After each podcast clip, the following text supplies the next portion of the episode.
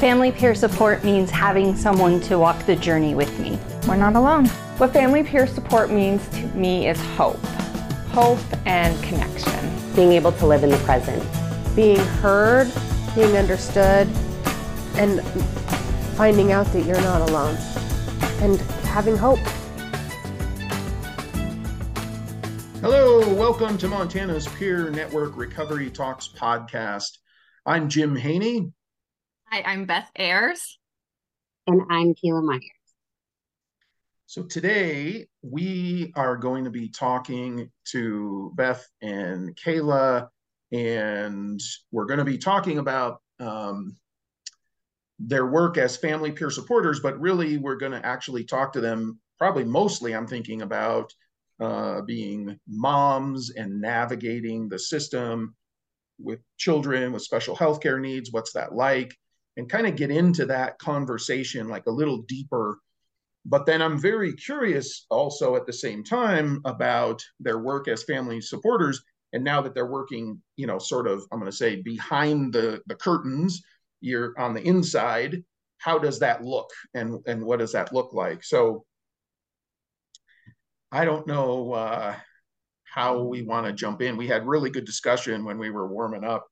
Um, and good good material but um i can share my story. yeah i mean just yeah if you want to start beth that would be great and then we'll get to the family support stuff you know. Sure. So i am a mom of two children. I have a 24 year old and a 19 year old and when my oldest was about 13 we had our first experience in the behavioral health um, the we went to the hospital, to the emergency room, and then to the psychiatric center inpatient.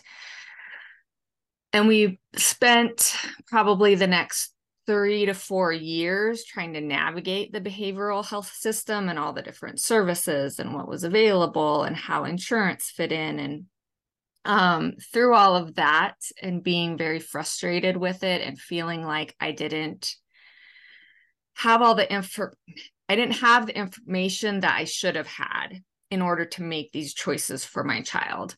Um, so from that, I became a family peer supporter, and now I get to help families kind of have those questions or have that information ahead of time so that they can make um, choices for their children.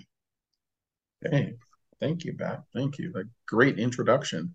Kayla, how about how about for you? Yeah, so um, Beth and I kind of talk about this all the time. Like our stories as as moms during our journey navigating systems and diagnoses are very different from each other but i still feel like a lot of the time we had the same feelings of um, hopelessness and frustration and sadness and grief and um, you know small wins that we've shared um, together. But um, so i my name is yeah i'm kayla myers and i also am a family peer supporter um, I have my own diagnoses, like my behavioral health diagnoses, and that I got later in life.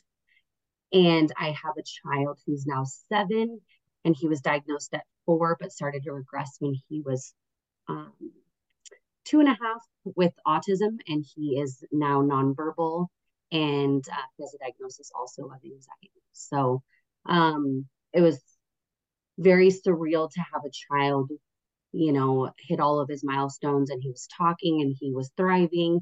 And then all of a sudden, slowly after his couple months after his uh, second birthday, just started totally morphing and changing into a totally different child. Um, he lost all of his words. He was um, very non um, engaging. He was um, you know, played with toys very oddly, lined things up. I was really the only one that could kind of come near him and his toys. And um, yeah, it was a very um, it was a very strange time to have one child. And then it's almost like you're grieving the child that you already have, but that child's still there, but it's a totally different parenting style. And um, yeah, that navigating that alone was was very, very um, scary and hard. But thank you. Thank you for that. Another great introduction. So what what what um as you reflect back here, it's been a few years for each of you, sounds like, and when you think back about the the system what do you what, what was most frustrating you know what what comes to mind when when we pick this topic to talk about today you know what what comes to mind? What was most frustrating as as a mom? For me it was not being able to get the care that my child deserved or that she needed either because of there weren't the services or the providers there were long wait lists insurance wouldn't cover things. Like what kind of what kind of wait lists did you encounter? Well i'm trying to think back. It's been a long time. So after mm-hmm. we first went into the emergency room we got connected with a psychiatrist. Um, and because we were through the inpatient clinic um, that happened fairly quickly. However, if we had wanted to be proactive and have a psychiatrist before we ended up in crisis, you're looking at least six months wait time. And I think that's how it was for everything. It was if you want these services right now, first you have to be in crisis, then you go to the ER, then you go to the inpatient, and then you have, you know, all the access you want to all of these services. Um, I always wanted to not wait till it was a crisis and be proactive, but that's not how the services work, and that's not how our um, the insurance that we had um, wouldn't cover something unless the child showed that they desperately needed it. So, like, we couldn't show that they do.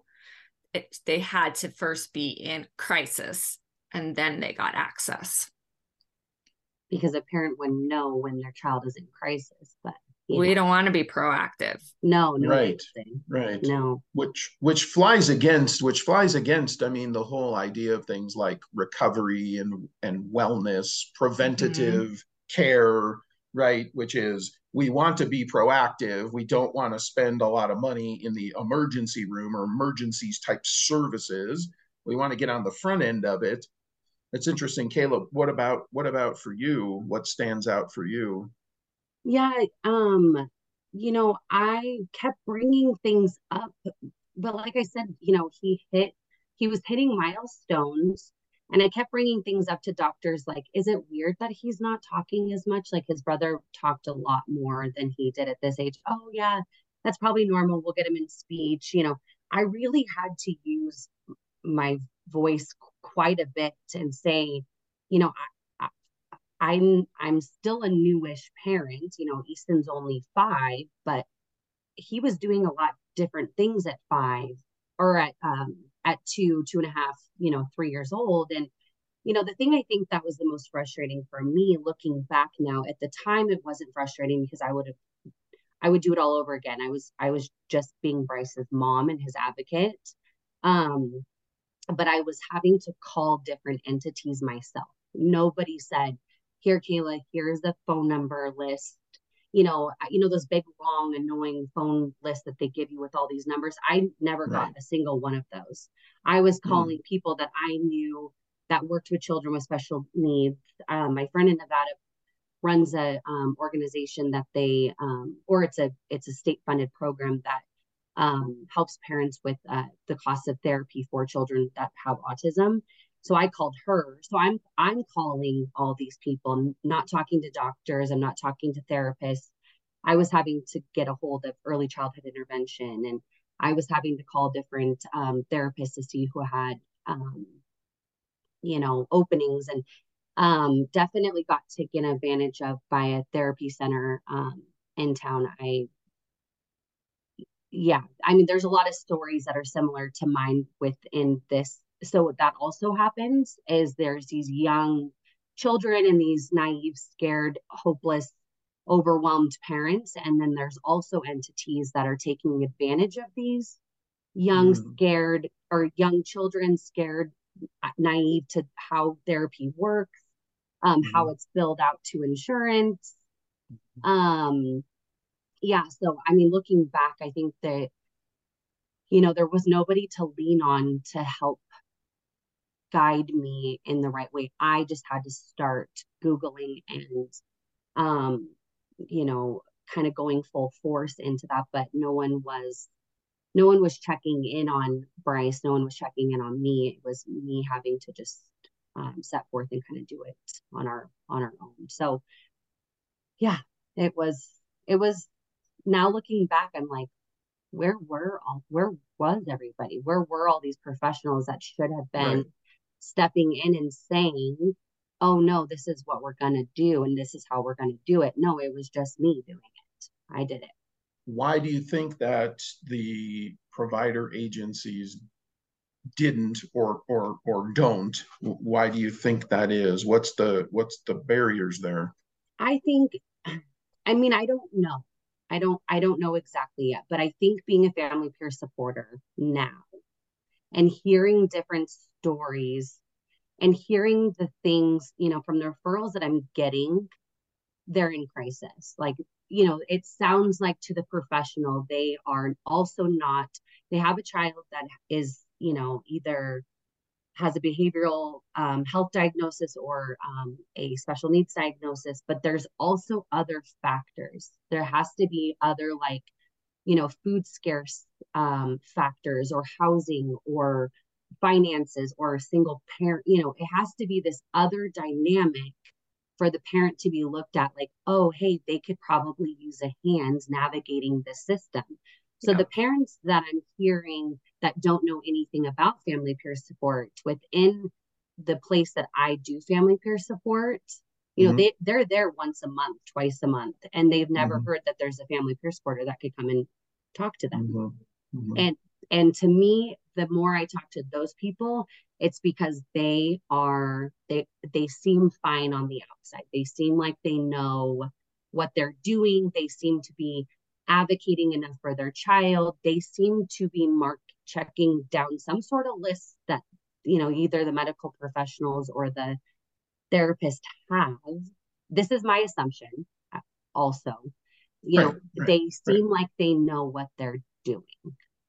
Yeah you're kind of describing you know the term the walking wounded you know in mental health right? It's people who are still functioning they're still going to work they still have families but they're suffering in silence is what they're doing do you think that because um, i wonder this in in in the behavioral health side right? I don't have the same experience as the two of you as a parent um, but i often wonder if there's a certain jadedness that just naturally comes into play in the for the professional because the only people they're seeing are people who are coming in because something's wrong and so it's like instead of recognizing they all need help it's like we're segmenting it into well this group over here yeah you're kind of okay so we won't do anything with you. And you over here you're kind of in the middle over here. And then yeah this little group over here oh yeah you need lots of services. Because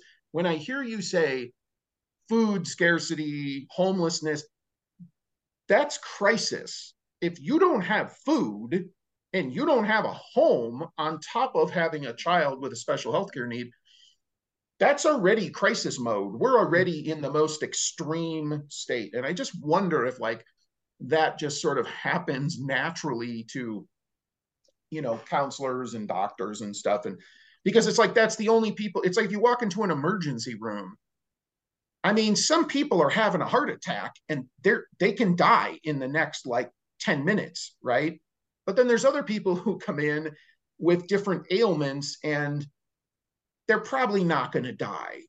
It's uncomfortable, it's painful, or they need some stitches or something, but they're probably not going to die. And it's like, is there a natural human sort of element at play there that sort of like goes, yeah, you seem like you're okay, Kayla. You're on your own, you know, and like, but you're really not, right? Yeah. You're you're, you're really not.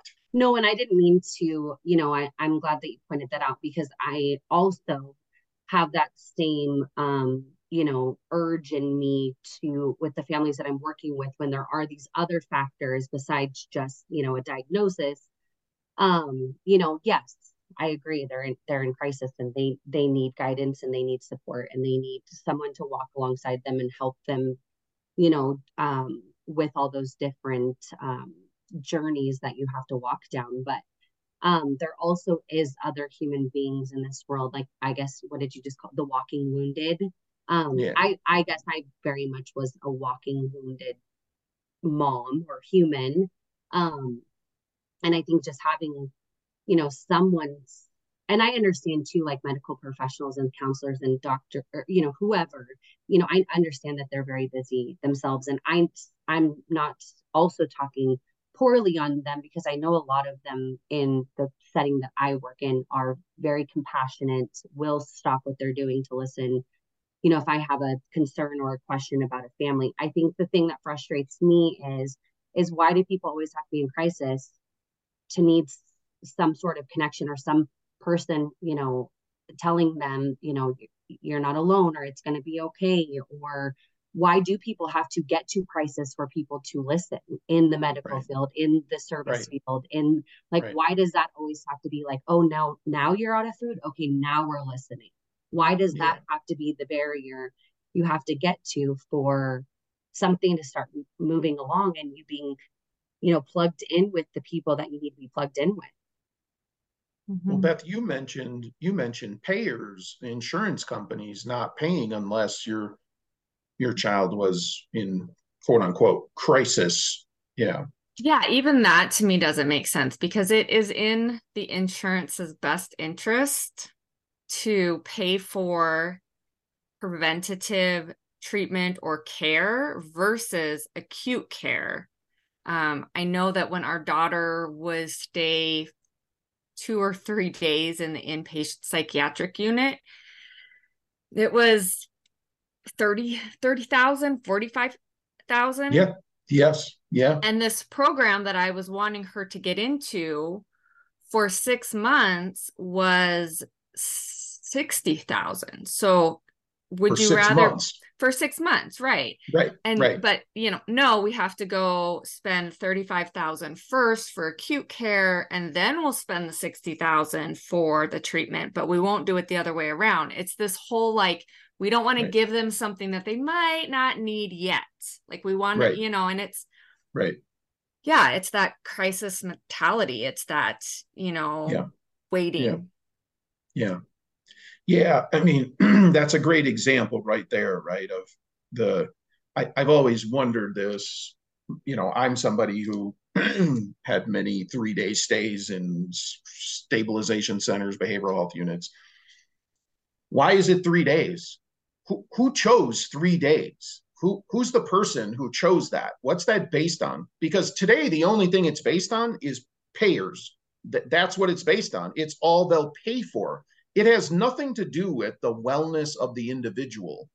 Mm-mm. Some need some need one day, some need three, some need seven, some need 30, some need six months. And that does not even factor in. I can remember working as a peer supporter, and uh, I think I can talk about this because the place is closed now. It, so I was working in Bozeman at the in in the community as a peer supporter, and they would actually discharge somebody on the third day, wait an hour, and bring them back in and take them back through intake again and make them fill out the paperwork and the whole thing. They're already there. Like it's like it's it's really like it's the opposite of how you would care for people, pay for a system, Mhm. and then we face these issues today of workforce shortages, high turnover rates, right? Kayla, Mhm. you were you were just sharing this about you want to talk about that with with the struggles you've had with your with your son and, and the people you're working with, right? You've gone through a whole whole bunch of folks. Yeah, so when he was in ECI, which wasn't for very long because, um, like I said, so a regression period with a, a typical child happens between 18 to 24 months. So like right, but right before that two-year-old birthday, and ECI in the state of Montana is um, zero to three. I think it's pretty similar in other states as well. It's that early, you know, childhood um, brain development stage. Um, and since he we got into the program um, closer to when he was three, we, you know, we were kind of late to the service game, and our um, our case worker or case manager, she was fantastic. She also had a child with special health needs, so I will add that. So I also got a um, case manager. I can't remember. I don't think that that's actually what they're called, but um, you know, basically she's overseeing the program that the state is funding. Yeah. Um, and she, you know, so I got that I got that family peer support aspect with her. Like, yes, she worked for the state, you know, through a, you know, a funding uh, program, but she also had a child with special health care needs. So she knew exactly what I was going through. She knew exactly what I was feeling. Even though our stories were different, she she got it. And so that was my first example with services. And I was like, oh my goodness, I got so lucky. You know, I just felt so validated and heard and um, empowered and, you know, all the things that I think we're trying to do within family peer support. But then he enters another program and it's based on his on the children's disability so the severity of their disability. So like let's say a child has autism but it's not as severe as like bryce's autism. Well they go way down lower on the po- the totem pole. Even though autism affects them the same the same way it's just not as like loud to you know teachers or therapists or whoever but it still affects the family unit and the child the same way as it would affect bryce. Bryce might be more you know nonverbal and, and louder within his behaviors with like you know making noises. Um I, don't know. So that to me number one was a huge like wow. So there's probably thousands of families in this state at three years old get cut from this other program and then there's this waiting list to get into another program and there's no services support check-ins you know nothing. And then um so bryce yeah since he's nonverbal he's considered you know uh uh, has more severe so there's like uh, three levels. Um so he got in um not quickly but rather quickly. And um, we were doing all the different check-ins and every single time i'm like why? Every time i got off the phone with them i felt more depleted than i felt like they were helping me. I felt more drained and exhausted from having to like okay so what's bryce doing? Even though at his clinic you know i'm like can they just send you over the paperwork? Like they already have his goals written. We already have all of this done. I've already sat with them and, you know, talked this out for hours. And they're like, oh no, we have to come up with our own, you know, own goal. So I'd have to sit on the phone with them after work. And then now I'm on to parent mode and I'm having to sit on the phone and like do that every, you know, every month and do these check-ins. And, you know, they're not offering anything you ask for. Oh, is there something you like? Can you help? They're like, oh, if you need anything, just let us know. Well, then you ask them and it's like, oh, that doesn't fall under our um, that right. doesn't, yeah, that doesn't, we don't, we don't do right. funding for that. And I'm like, well, then what? Because ECI would pay for Kelly Milius a play project. Um, she comes in and does like play project. They would pay for her to come for her hour of time. Bryce got that through the state funding and or federal funding or yeah, I think it's federal funding. I'm sorry. Um, mm-hmm. but then you know, then we go into this next level and anything we ask for besides i think one time they said, "Oh, do you think that he would benefit from some like flashcards?" And I was like, "Sure, like I can get them at the dollars." You know, yes, I'm not down right. that. Right, right. I can get them myself at the dollar store. Right, right. I, I can't pay for a therapist, a play therapist, at 200 bucks an hour. I can yes. get my own flashcards. Yes, but then you know she came back the next time and said, "Oh, I have good news. The flashcards got approved," and I was like, "Cool." Like right. You are not helping me you know so right. but i also knew that it's important because you know they help with this this waiver like later on down the road that it's this big push. So that's where bryce is at now. So seven to eight they can you can start the process to get on this waiver to um uh, you know to have set them up for funding for the future because that also is a seven year wait in the state of montana. So you have to get wait, them wait, wait, wait. how long seven so yeah seven years to become seven years yeah seven years because there's only a limited available spots how old do you have to be to qualify for the program um, I believe that if you, I think it's 10, but I think people are, kids are having to wait till they're like close to like 15. You'd be 17. You'd be 17 by the time your name came up, and then you turn 18, and then you're not eligible for the program. Yeah, if you're still on the waiting list, no. How can there be a waiting list for families that's seven years long? How's that even possible?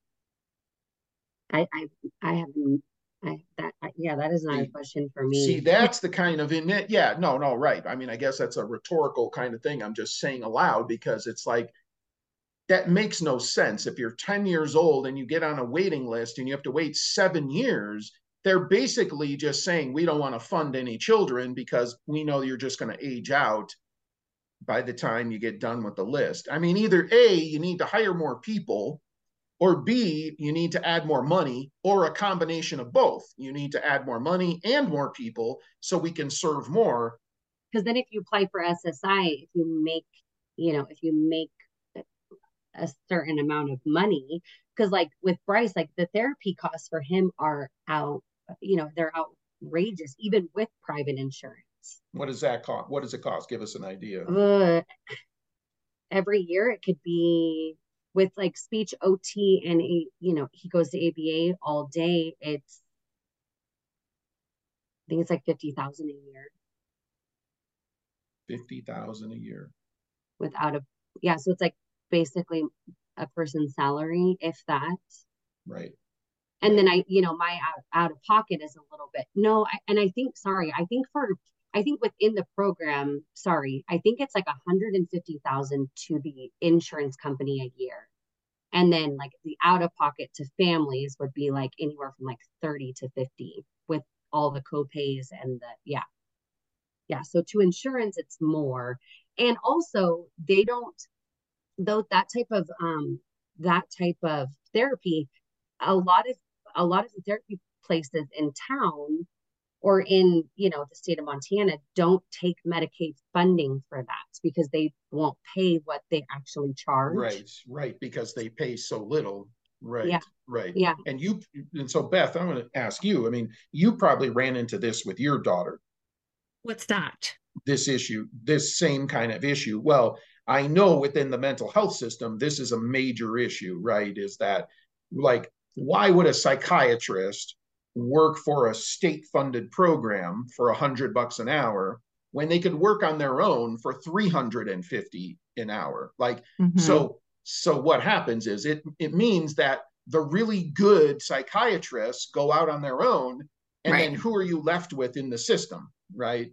yeah, like the newbies. yeah yeah who are just cutting their teeth i mean they're just they're just learning so they're Mhm. not as knowledgeable they're not as experienced they don't have the bedside manner you know they're mostly straight out of college and and they are just there to do their time so to speak and then they're moving on with the turnover rate right? Which is i'm just going to do my time and then i'm going to move on to another job and now the company is back back to the starting gates.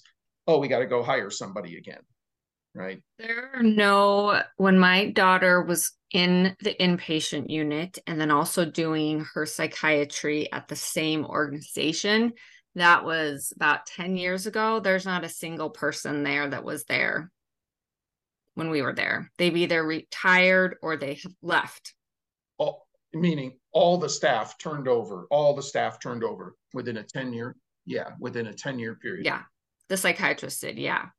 And, you know, for behavioral health, it might be a little different with Medicaid. Um, we were encouraged to quit a job and get on Medicaid so that her oh, treatment would be covered and it would be covered for a long period of time as opposed to private insurance that's going to say okay your child you know in residential treatment needs to be there you know 2 weeks. How long does it take for the med change? You know sort of thing we were encouraged if we wanted yeah her to have quality care to get on to you know yeah quit a job and get on medicaid so let me so what did you think about that when that was suggested to you? What did, what did you and your husband think about that? I think we did whatever we could to help her. So if that's i mean i mean yeah, so if that's what they said to do, and so, um, yeah, we kept our income low. And then even after the treatment program um, we purposely kept it low so that she could have quality care. You know and so it's like it's mm. yeah it isn't it's so backwards right? There was never a meeting or a decision in any of her environments whether that's in the school or you know hospital or treatment center there was never once a decision that was made on what is the best for this child. It was how much is it going to cost? Who's it going to cost? Do we really need to do this? We don't have enough you know we don't have enough people to handle this. There was never yeah it wasn't ever about her and her care how frustrating was that for you? It was awful. It was um yeah you're just running. I just felt like i was in a s- system. I felt like I had a child that at any moment could, you know, could be in crisis, could take her whole life. And it didn't matter. I didn't feel any better whether we were in the system or out of the system. It was like mm. no matter the supports or the services, I didn't ever, mm. you know, I didn't ever feel like, okay, this kid is helped and there is something in place. It was just like we were there to protect her and that was it. And it was tough. You carry that with you as a family peer supporter? Yeah, as a as a family peer supporter dealing with some of the same situations with the families um it's just so aggravating it just makes you want to cry in fact i've I've cried as a family peer supporter because the mm-hmm. injustice of it and the way that you know families are treated um, especially in the behavioral health part of it. You know most people who we came into contact with did not understand behavioral health as a you know as a health. As a health issue. A physical health condition yeah. right. It was what are you doing at home? How are you parenting her? Mm. um you know maybe you should try this. Maybe you should try that. And that's just i think how it is. I feel like as a society we're getting a lot more um we're able to to view mental health as health but you don't get the same um you just have to really like you have to fight for everything because they physically you know from the outside looking from the inside from people on the outside everything looks fine they're healthy yeah. you know physically yeah. able yeah. they're smart that's a hard one too if your child is smart then if they have a behavioral health diagnosis, they won't get put into the school's uh, special education programs because they're smart. They don't need it. And um, so it's really, it's frustrating. I think that, um, yeah, as a parent, I definitely felt blamed. And, and then I probably blamed myself more than anybody else because it's like I look at her who looks exactly the same as all these other children in her mm-hmm. class and these other children are able to do whatever they're asked to do and mine mm-hmm. isn't and so really the only difference i thought was well they have different parents than mine has mm-hmm. so it mm-hmm. has to be our mm-hmm. fault um and so that's just a, a hard mm-hmm. thing you and i have uh you and I have talked about this, I think, on another podcast. We talked kind of about that particular aspect um, and it must be very very challenging um, it's interesting you know what you said there about uh, being smart and it, as if that as if that is some sort of measurement for your mental well-being like like it's basically saying like if you're not smart then you're not healthy mentally but if you're smart yeah you don't really need much help like It's, It's- a choice. You're it's like- choosing this. It's like that is so backwards, and and I and I um, you know, I'm curious about this part, and I'm glad you're both sharing this your your roles as peer supporters because I know for me, when I started as a peer supporter and I got to see behind the curtains, uh, sitting in a staff meeting in a mental health center with all these people with degrees, you know, was a little bit intimidating at first, but I was shocked at the way they talked about the clients, my my peers, and talked negatively mm-hmm. about them, talked down about them. The talk was not about their care and how to help elevate them. It was like very degrading and very off-putting to me and very what you're kind of saying which a lot of like blaming and oh they're just being manipulative and these kinds of things it was really hard for me and at that time there weren't many peer supporters in the state. And i would sit in these meetings and i just was like man i would hate those staff meetings because it was like i was the only one you know like am i the only one hearing this? Like it was the culture. And i thought is this how they talked about me? I used to go to a mental health center you know is this how people talked about me?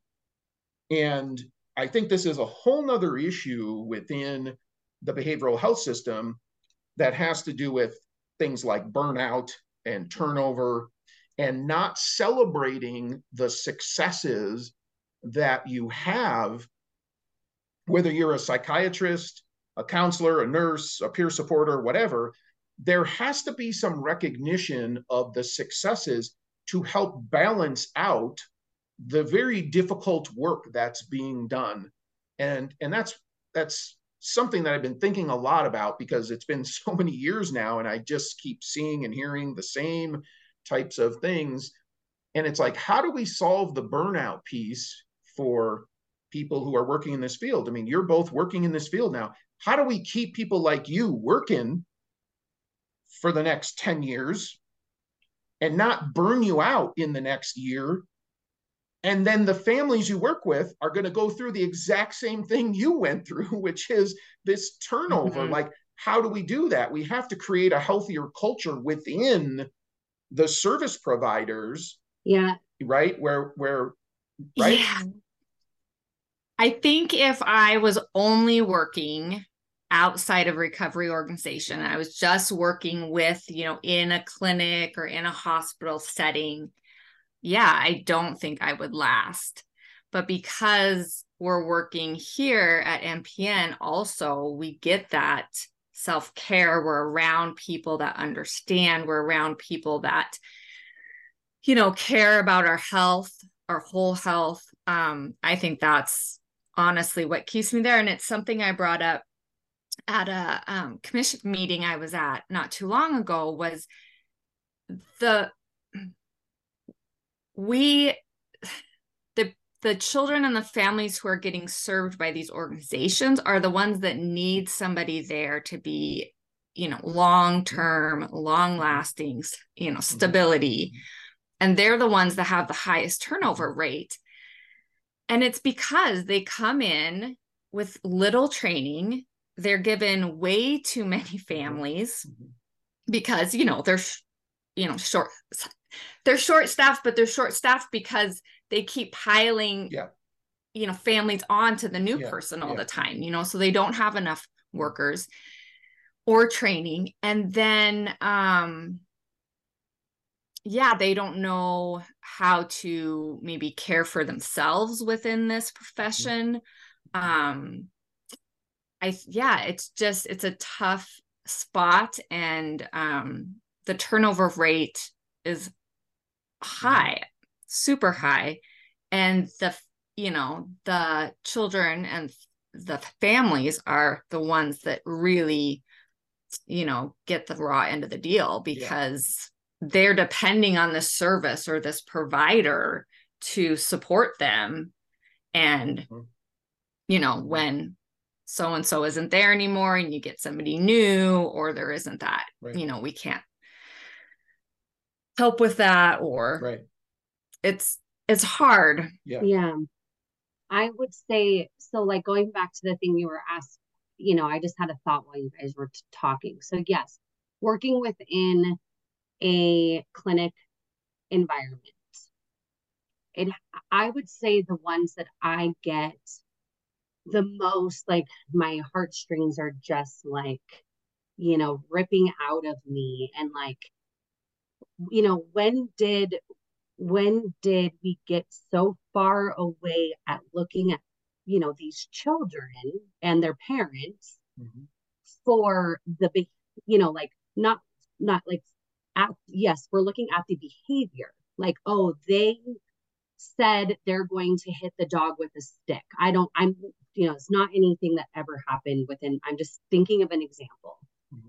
and then you know we're not looking at the child or the parent eh, you know like what is what is the behavior what is behind that behavior what are what are they trying to tell us and so like i and i i don't have a degree in psychiatry i'm not a psychiatrist right. i'm not a doctor i'm right. not a counselor but i have you know i have lived experience of complex you know cptsd i have adhd that was diagnosed way later in life and when these families come through and I'm working with them, you know, and there's these big long notes and they're just these like big, you know, there's these big crisis plans and like in an emergency bring them. And I understand that that's important, but I can look at it and say like, well, yeah, why, no wonder they're acting like that. They have severe trauma in their past. Why aren't mm-hmm. they being treated for their trauma? Mm-hmm. And why are they being, you know, put on all these medications? Mm-hmm. And why are why is the plan to take them to the emergency room? Why aren't we getting you know somebody to sit down with them and talk to i don't know it's just to me it's and i'm i know that there's it's case by case i'm not saying that i know all or i know best it's just very easy for me to because i have that lived experience mm-hmm. with you know not only myself but you know my younger brother like we have different stories but you know we were a part of both of our stories and to me it's it seems so it's it's not as complex as as these systems of care i feel like are are making them if that makes sense you know i think the root of all of these behaviors is is trauma and if the trauma is treated i would be amazed to see what would happen mm-hmm. Mm-hmm. yeah i mean we've definitely right we've built this super complex system that even as people who work in this field we have a hard time navigating and understanding all the acronyms and all the departments Absolutely. and all the right? How how do how does a new mom you know enter into the system for the first time and navigate this whole thing? It seems impossible. I mean you know i've been doing this for 15 years and i have a fairly good grasp on the system but i don't know all the different parts of it i I just don't, it just seems like we've made this, what you said, it's like been made way too difficult. And because I do think there's cases where, you know, the diagnosis is just like anxiety and severe depression. You know, like I do think there's those cases simple. where, yeah, yeah, yeah. like yes, yeah. those are, but then it's like, yeah. There's other cases where it's like, oh, all this stuff happened and then now they're behaving this way and we have no idea and it's like just this like oh my god i cannot believe this you know, right. this person's acting like this. I'm like, well, of course they're acting like this. Like right. to me, when they're talking about it, they right. make it sound so like it doesn't make sense. I'm like, it makes perfect sense to yeah. me. They're they're they're hurting. They're you know they need to. Mm-hmm. So that's what I'm saying is like, yes, there are cases. Yes, they just have anxiety and they have depression. You know, and it's very simple and straight laced. But I feel like everything has just become so like convoluted, like to you know where there's oh, they must have trauma or the parent must not be doing well. No, there are cases where, you know, the the diagnosis, the chemical imbalance in them is it's anxiety and it's depression and it's, you know, ADHD and it's autism. But then there's I don't know. I think I think that's what I feel the most power in being a family peer supporter is that at least in those cases, like I am there to say, whoa, whoa, hold up a sec. Like why aren't we going back to what happened in the past why are we focusing on these you know behaviors that are arising now why like I think that's where, you know, so I feel empowered to do that and to, you know, kind of open up the family's discussion about like let's go back to that and let's you know let's heal that and let's walk through that and then see kind of what happens within the family unit and the family mm-hmm. um, environment not not that i would help them heal i'm just saying like let's let's um let me help you navigate the systems that can help you heal mm-hmm. and um yeah i don't know I think we have a unique perspective because we're not focused on the psych, you know, psychiatry part or the, you know, primary care provider. I mean, we don't have these things that we are, you know, really focused on because that's what we're supposed mm-hmm. to be mm-hmm. doing. Yeah. We really have this, you know, ability to kind of, you know, see everything as a whole. And I think when you've experienced it, you offer people a lot more grace and you offer people a lot more help and mm-hmm. support. I know I have overheard conversations um, about, you know, well, this mom didn't bring her child to the appointment and they always miss their appointment. And it's always something like, oh, my car, or, oh, this. Well, just get it together, put it down on a calendar, you know? And I just want to say, well, for you, taking your child to the doctor may be very easy. But to a mom who is working and raising her children, and her children have behavioral health challenges, so she is like putting 10 times more energy into this child, parenting the child, and then probably has her own, you know, mental health too and yeah just needs some help just needs someone to call and say hey don't forget about your mm-hmm. you know appointment mm-hmm. and it's it just it isn't a choice mm-hmm. sometimes and this idea of like well you should just be able to you know to do better yeah um does not take health into account an example of that is like yes i'm a family care supporter and beth is my you know we work together but even so, like I brought Bryce to the clinic recently because he had an appointment and she said, What time's the appointment? And I said, I bet you'll hear him before I like I don't even need to tell you what time it is. And he, we walked in the front doors and he was like walked in and he was like, Yeah, no, thank you. And like scooted past all these people and started to try to like run out of the clinic. So I like got him back in and he was not, he was just like, oh God.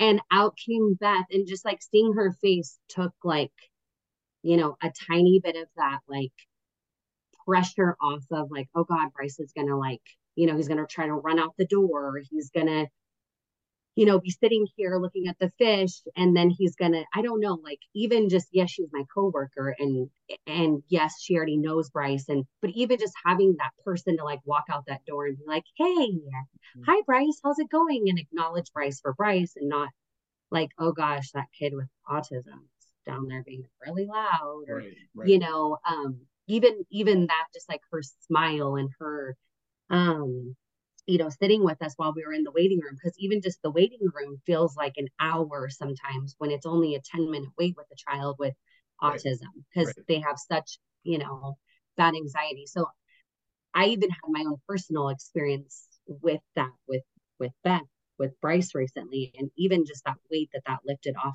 that ten minutes, yeah, was was mm-hmm. monumental. Yeah, yeah, yeah. Well, and Kayla, when you were first hired, it was maybe your first day, maybe your second day, and all of the providers are in a staff meeting or something. It's kind of lunchtime, kind of whatever and there is a very loud child in a waiting room who has been waiting a very long time and very loud.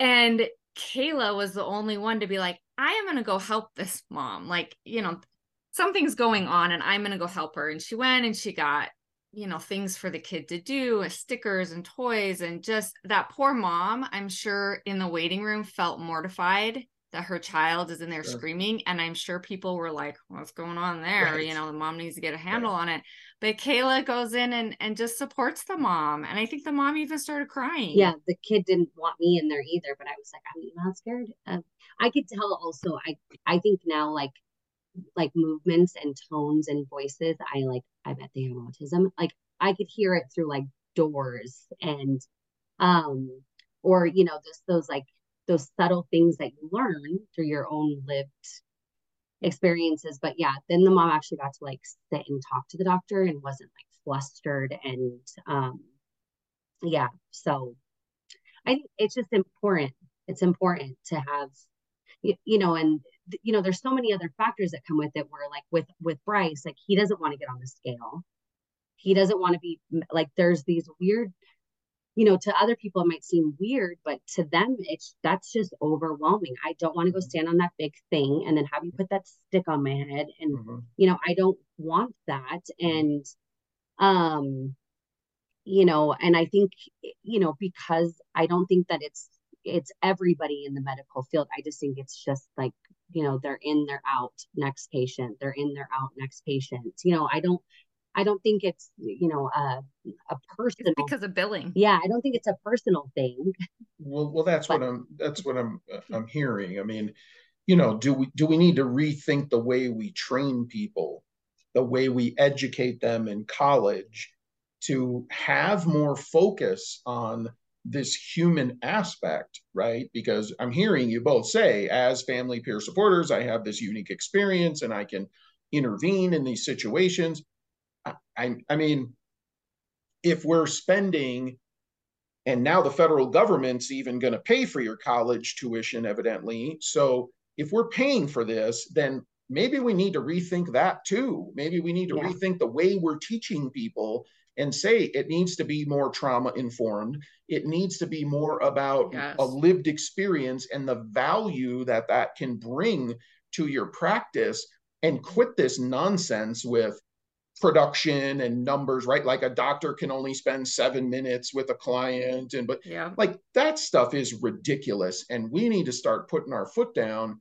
to say, we're not going to do that anymore. We're going to do it a different way. And maybe we'll get better outcomes in 10 years instead of this just what we have now. Because to me, it's just a giant mess. I mean, I, I can't even navigate my own Blue Cross Blue Shield. I mean, I can't like, and it's just me. It's like, you know, mm-hmm. I got to pick a doctor and I don't know, there's like a gazillion faces on the screen and I got to pick one and I don't know which is which and which has a waiting list and like it's super complicated mm-hmm. and it's like we've really made a mess of in my opinion of healthcare in particular if we talk about behavioral healthcare, kids with special healthcare needs and if we need to be focused on anybody, we need to be focused on the kids and the families health health well, you know preventative health we need more patches doctors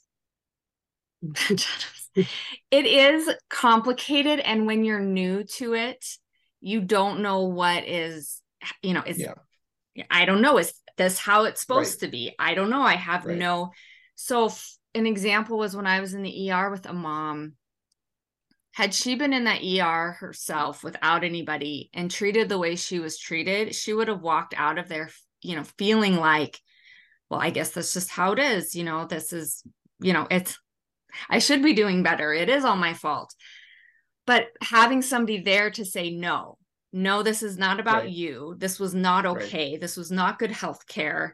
Um, is so, I mean, even if the healthcare doesn't change, at least you know it isn't you um, and you know what you can expect you know what you should be having what your children should be mm-hmm. you know um, what sort of services you know your child should have but when you don't know you trust who's ever in front of you that they're right. explaining it right. all and they're telling you all and, about it and yeah. um and they're kind of the experts too i mean there's right. a there's a factor there's a factor there too when you go into a facility you make the assumption, we all do this, yes. we make the assumption that the people who work there are the experts and I don't know. Yes. Like that's how most people walk into a hospital or a doctor's office and you're just like, well, they know.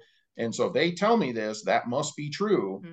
And I think once you begin working on the other side, you begin realizing, no, that's actually not how it is. The people working here have mental illnesses and substance use issues and special health care needs and you know, and some are not that educated. And And when Well, you and sometimes even just Yeah. getting to the appointment, like you almost like this, like not like blackout in a like, you know, but like almost this blackout thing comes over you as a mom or a caregiver or a parent, where you're like there, and you're like, yeah, yeah, yeah, yeah, yeah, but there's like no retention and there's no memory of like, oh, I needed to ask, you know, this or this and this. So even just having like a, a family peer supporter or somebody else with you, like in the room, Yeah. so they can focus or, hey, what did they say about this? You know, to Yeah. me, and I can say, Yeah. oh, I, I don't remember, but let me go clarify. Or they said X, Y, or Z. I don't know. or or let me look in this book I have that I wrote everything Yeah. down in, right? So so let's talk a let's wrap up by talking a little bit about that. So that we've had this kind of conversation many a times and uh you the two of you got together and the and our other family peer supporter Aaron got together and created a, a new book. And do you want to do you want to talk about that and how what that's all about and go for it. You want me to do it? yeah yeah tell us Um, yeah, so we, I don't remember how what we were talking about a long time ago, but I was talking about that first initial, um, you know, person at ECI that also had a child with special health care needs to Jim and Beth and Aaron and kind of the group. And I said, you know, half the time I didn't even know what was happening myself, like we've been talking about. I didn't know the questions to even be asking. I didn't even know. And um I got so overwhelmed or I was like emotional. And so this um her name was Tressa, and I know she'd be okay with me sharing who she was. Um, she just gave me this like regular notebook and she's like, You're gonna like take notes during there if there's things I say, just like write it down so that you know it's it's somewhere. And then if you have questions for me later, or if you and um and then Jim kind of stopped me after a while and he's like, What kind of notebook was it? I was like, I I don't know. I was just talking and I said, I think it was just like a regular notebook. And we all kind of just got talking. And then Aaron said, Oh, there is um, you know, there's these different like sheets that I that I've seen where like all of the information can be compiled. And so we got talking more and more. And I was like, how cool would that be if we had if we made our own book with our all of our experiences with being parents and navigating systems of care ourselves and put a book together for parents and um, children to go be the best advocates um, that they can be for themselves because when they get to the appointment all this information is in this book so we did it and we made a book called the lifeline notebook and yeah and we're so excited Lifeline Notebook. Yep. And, and it's available on our website, mtpeernetwork.org. You can go to the store. It's up there now. It can be ordered. Uh, they're they're twenty dollars, and it's kind of cool. On the cover, there's a big uh, life preserver, uh, the Lifeline Notebook, a notebook designed by and for parents and caregivers of children with special health care needs. And uh, yeah, I know when we were having that conversation and talking about it and editing it and all of that, um, I could tell all of you were drawing on your your actual experiences to say, oh, we need to have this in there, or we need to have that, or that doesn't work quite right. It needs to look a little different, or you know that kind of thing. And so it's neat uh, to see something go through the whole, you know, from hey, that would be cool to do to you know, boom, like here mm-hmm. here it is now it's it's here it's available and it's a tool right for for families to be able to utilize but also having also having an amazing boss that listens to us jim oh and stop no stop, seriously and says like wait Stop. that would be helpful for you guys okay let's do it yeah it's- yeah it's true. that's that's just common sense That's what's great about It's our not. job. No, Jim. I think that's what's great about our job is as parents, we have the capacity, since this is our job, to really be able to take the tools that would have been helpful for us Yeah. and put them in for uh, families. Because as a family when you're navigating your child's health care you just don't have the capacity to be creative or to think hey i think this would be a great idea. Um, and so that's i think one of the one of the great things is we get to yeah we get to have for folks what we wish we would have and we also get to support folks like um, when we were walking through it we wish Yeah. that we had Yeah, yeah, thank yeah, thanks for the work that you do. It's so important and um it it is hopefully changing the system. Sometimes that's hard to see. Um but it is, you're definitely having an impact on on families and children and um we'll keep advocating here. We'll keep advocating and working towards the bigger systems change right? And having peer supporters within agencies is the best way to do it, right? Like you can advocate from the outside, stand out on the street and yell and shout and have a sign, a picket sign, and all that. And that might do something, but having somebody on the inside changes things from the inside out, right? You rub off on the other staff and the clients, and right and then that begins to change things like policy and culture and and I, I just I want to see it commonplace and I want to see the state of Montana step up and fund family peer support fully the way it's funded behavioral health peer support so that we can have folks like the two of you working in all the different agencies who serve families that it shouldn't be limited to just a few places it should be widely available.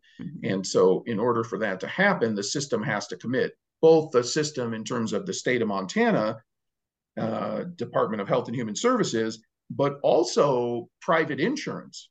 Because when I heard you say that, Beth, about, oh, hey, just, you know, just have one income, make less money for your family, and then we'll give you some services. That is so backwards. That is that's the system telling you to be less than so you can get proper care right it's like it's completely Yeah. yeah it's like it's like be less than don't don't try to achieve more don't try to raise my family up just to get basic health care and those are the kinds of things that um as we start doing this new format with our podcast these are exactly the, the topics that we're going to talk about on this show. And we're going to keep on talking about them and we're going to start highlighting stuff like this and really get in depth. And i really enjoyed this conversation today and i really thank you both um, for being so open and, and vulnerable. Um, but this is the only way i think we're going to do it is by sort of shining a spotlight onto these things and raising people's awareness if you don't have a child with special health care needs, you're you probably have no idea. You probably have no idea that the system is so difficult to navigate. So we need to tell these stories, and there's all kinds of parts of the story that we need to tell and highlight Mhm. and talk about. And and it's not that the three of us have the answers. We don't have the answers, but we're offering some solutions like family peer support, like a notebook, right? I mean, these are inexpensive, really, in the big scheme of things. And so I really call on DPHHS to step up and they need to start funding this widespread across the state and stop talking about it and saying we should have more meetings and things like that. Every quarter, we're going to have a meeting. Just do it, just put it into place, yeah. Mm-hmm. find a way. That's what happened with behavioral health peer support that was the lingering question for five years as we met and were developing behavioral health peer supporters. Everybody kept asking, every meeting, somebody would ask, Well, how are we going to pay for it all? Oh my gosh, what are we going to do? And it's like, we'll figure that out later. Like, we need to build the structure and we'll figure that out. And sure enough, it got all figured out. and so that's what we need for family peer support. Um, And we need funding that isn't for a specific population. We need to not have to say to families, well, lower your Yeah. income. And if you're, you know, on Medicaid, you can have this service. It should be That's available right. to That's everybody. right. That's terrible that we do that to people. That's really that is like that's terrible. That's not something that shouldn't even enter the conversation. Um, I, I think it'd be interesting to Right. see if these systems, you know, intricated peer support, family peer support, and just how much money they would be saving in so many different areas. Like I know it within, yeah, I mean, I don't have the actual statistics or like the percentages or the dollar amounts, but I know in my heart and soul that it would save, you know, because like just look at when funding gets cut in so many areas, you start to see crime, Yeah. you see, you know, all of all of those Yeah. things increase, and I know it in my heart and soul Yeah. that you would they would see such a decrease in so many other things. for sure. For sure. Absolutely. Absolutely. All right. Well, thank you for coming on. And yeah, Thank you. yeah, and and uh you both will definitely be back on future podcasts and we'll be talking about different stuff. Um, and I also want to say thank you to the listener. Uh, we need we need your we need your support. We need you to tell people about what we're doing. Uh, Montana's Peer Network, the Recovery Movement, Family Peer Support, you know, um, and uh, keep tuning in and tell your your friends about it so that they listen in. Um, it's important. We're going to keep bringing you stuff just like this. If you have ideas or you want to come on and be a guest and talk about something, experiences you've own had, reach out to us. Okay. And go to our website or you can email us info at mtpeernetwork.org and let us know uh, what you got on your mind. We're always looking for stuff and we'll keep putting these out and keep doing doing good work. So thank you. And uh, we'll catch you on the next podcast. What family peer support means to me is being the person that I wish that I would have had when I was walking a very lonely and isolating road.